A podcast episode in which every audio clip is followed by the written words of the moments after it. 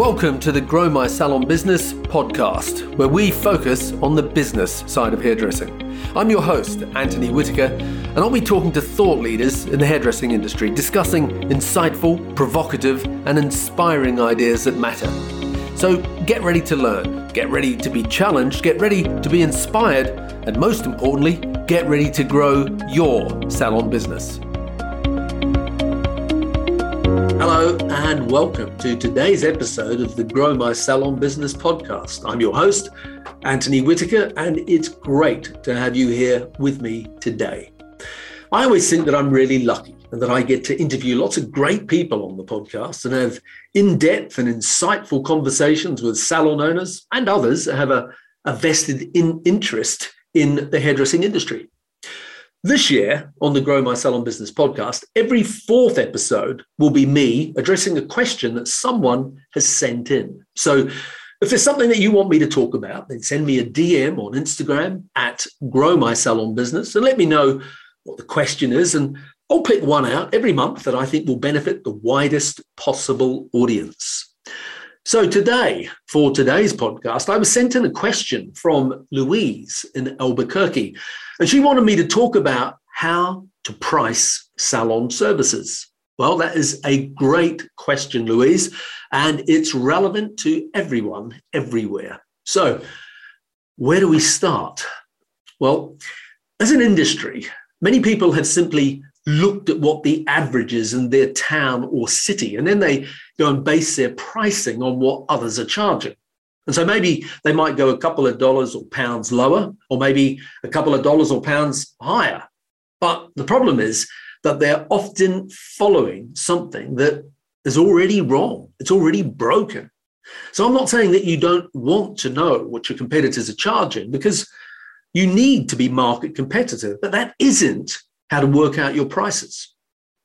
Now, I'm about to say what is probably the most important thing on this entire podcast, and it's this for a business to work out the pricing for their services, they need to base it on maths, not on emotion.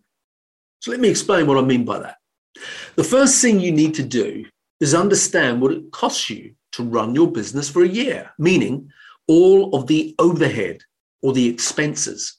And in that, you include the employee costs for your team and for what you pay yourself. So let's imagine that on your profit and loss for a year, it says that the figure for all of your overhead is $500,000 or pound to run your business last year. And that includes everything. Then on top of that 500,000, you expect to make a profit for the business. Now that's not your wage as the owner. That is the business profit, which you can either pay out as an owner's dividend or reinvest back into the business as retained earnings. But what's really important is that you don't think of the profit as your wages. Profit is what is left over after everything has been paid, and everything means everything. Either way, imagine that you said that you wanted a 10% profit on top of the 500,000 that it costs you to run the business. So I'm going to keep the numbers really simple. 500,000 to run the business, all your overhead, plus a 10% profit. So 10% of 500,000 is 50,000. So now your business needs to generate $550,000 to cover all the overhead and create a 10% profit. Now, you might want to remember that number. So perhaps write it down, or uh, if you want, grab your phone. We can go through this exercise together because we're going to come back to that $550,000 number that we need to generate. Okay. So let's keep the numbers simple and say that you have five money producing staff and that they all work a 40 hour week. That makes it five staff multiplied by 40 hours. That equals 200 available work hours a week. So stay with me here, or as I say, use your calculator and go through the exercise with me. Now, let's assume that those five staff all work 48 weeks a year. Now, I know there's 52 weeks in a year, but let's assume they have a month off, a holiday, uh, for, for vacation, uh, perhaps they're ill or whatever. So we're working it out based on 48 weeks. So remember, we've got 200 hours available and 48 weeks. So 48 weeks multiplied by 200 available hours each week. I hope you're doing this with me on your phone or your calculator.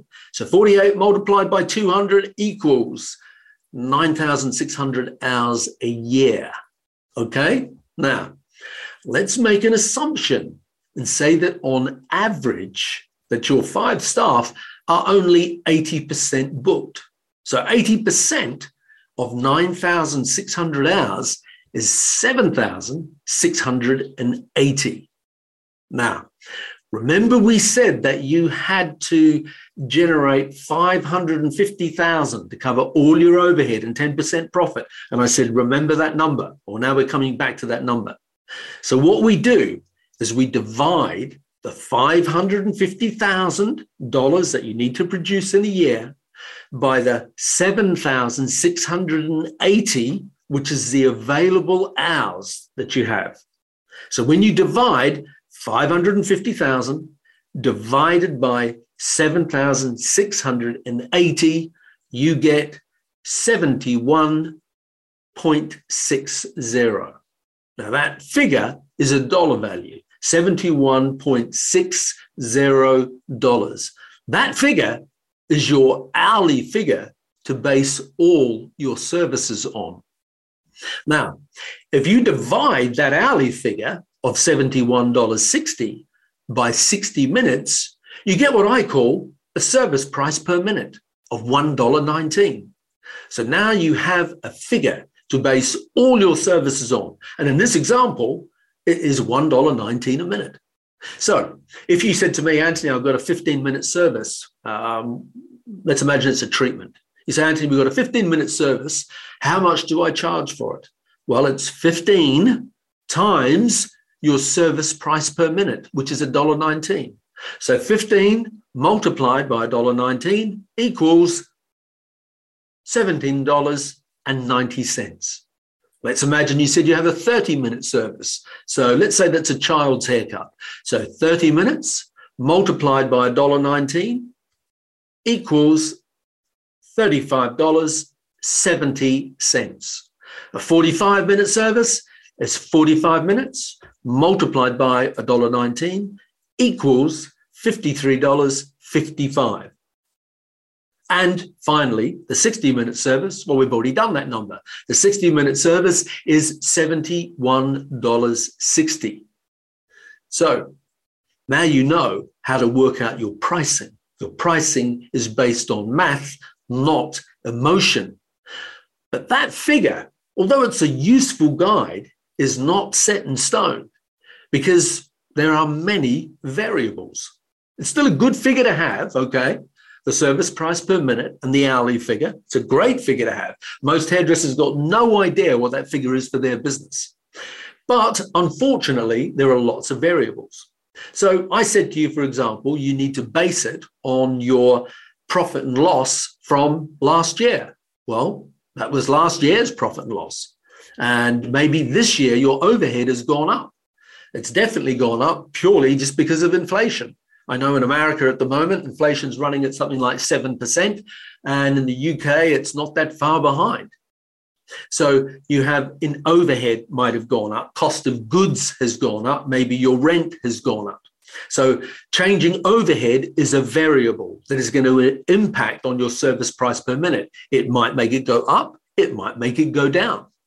If your staffing levels have changed, so if you said to me, Anthony, last year we had eight staff, you know, this year we've only got three staff. Well, that's going to impact on what your overhead is because your employee costs are one of your overheads. So your overhead has gone down, but hand in hand with that, your revenue generated has gone down.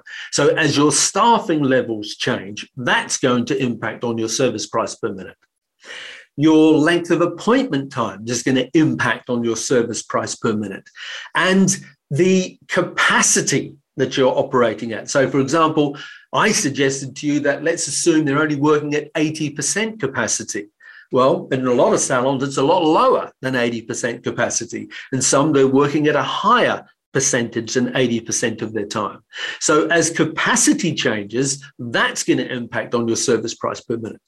And then, of course, you also need to consider who is your target market.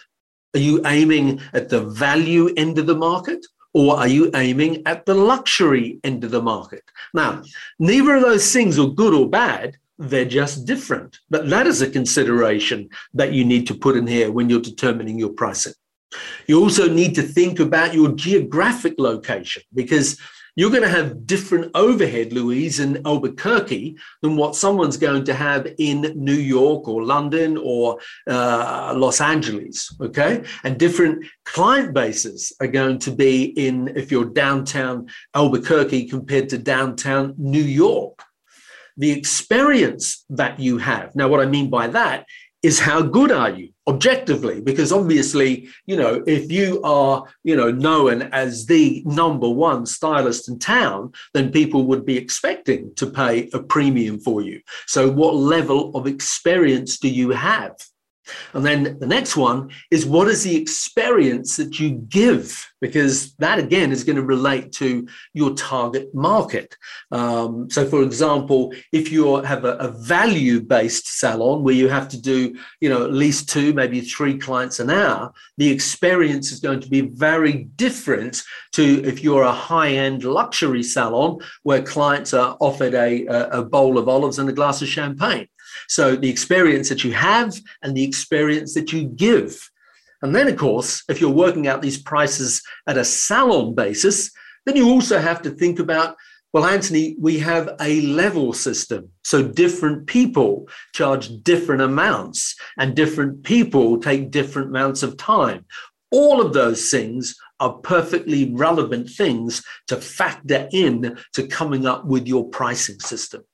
So you can see that it is not as simple as just copying what everyone else does and charging the same as them because different people have different overheads to consider and different business models. But it does at least give you a ballpark number, a service price per minute number on which to base everything on. So it's not just a guesstimate, it is based on some reality of what it costs you to run your business and make a profit. But essentially, it is a math issue to start with. So I hope all that made sense. That's a wrap up until next week when I will bring you another great guest to you on the Grow My Salon Business podcast. So I hope that's been helpful to you, Louise and Albuquerque. I'd love to find out. So don't hesitate to jump onto Instagram or Facebook and uh, message me at Grow My Salon Business and share your thoughts. And in the meantime, if you too have a question, don't hesitate to uh, DM me on Instagram and uh, I'll pick another one out in three weeks' time. And don't forget to visit us at growmysalonbusiness.com. Until then, keep safe. Thank you for listening to today's podcast. If you'd like to connect with us, you'll find us at growmysalonbusiness.com or on Facebook and Instagram at growmysalonbusiness. And if you enjoyed tuning into our podcast, make sure that you subscribe, like, and share it with your friends. Until next time, this is Anthony Whitaker wishing you continued success.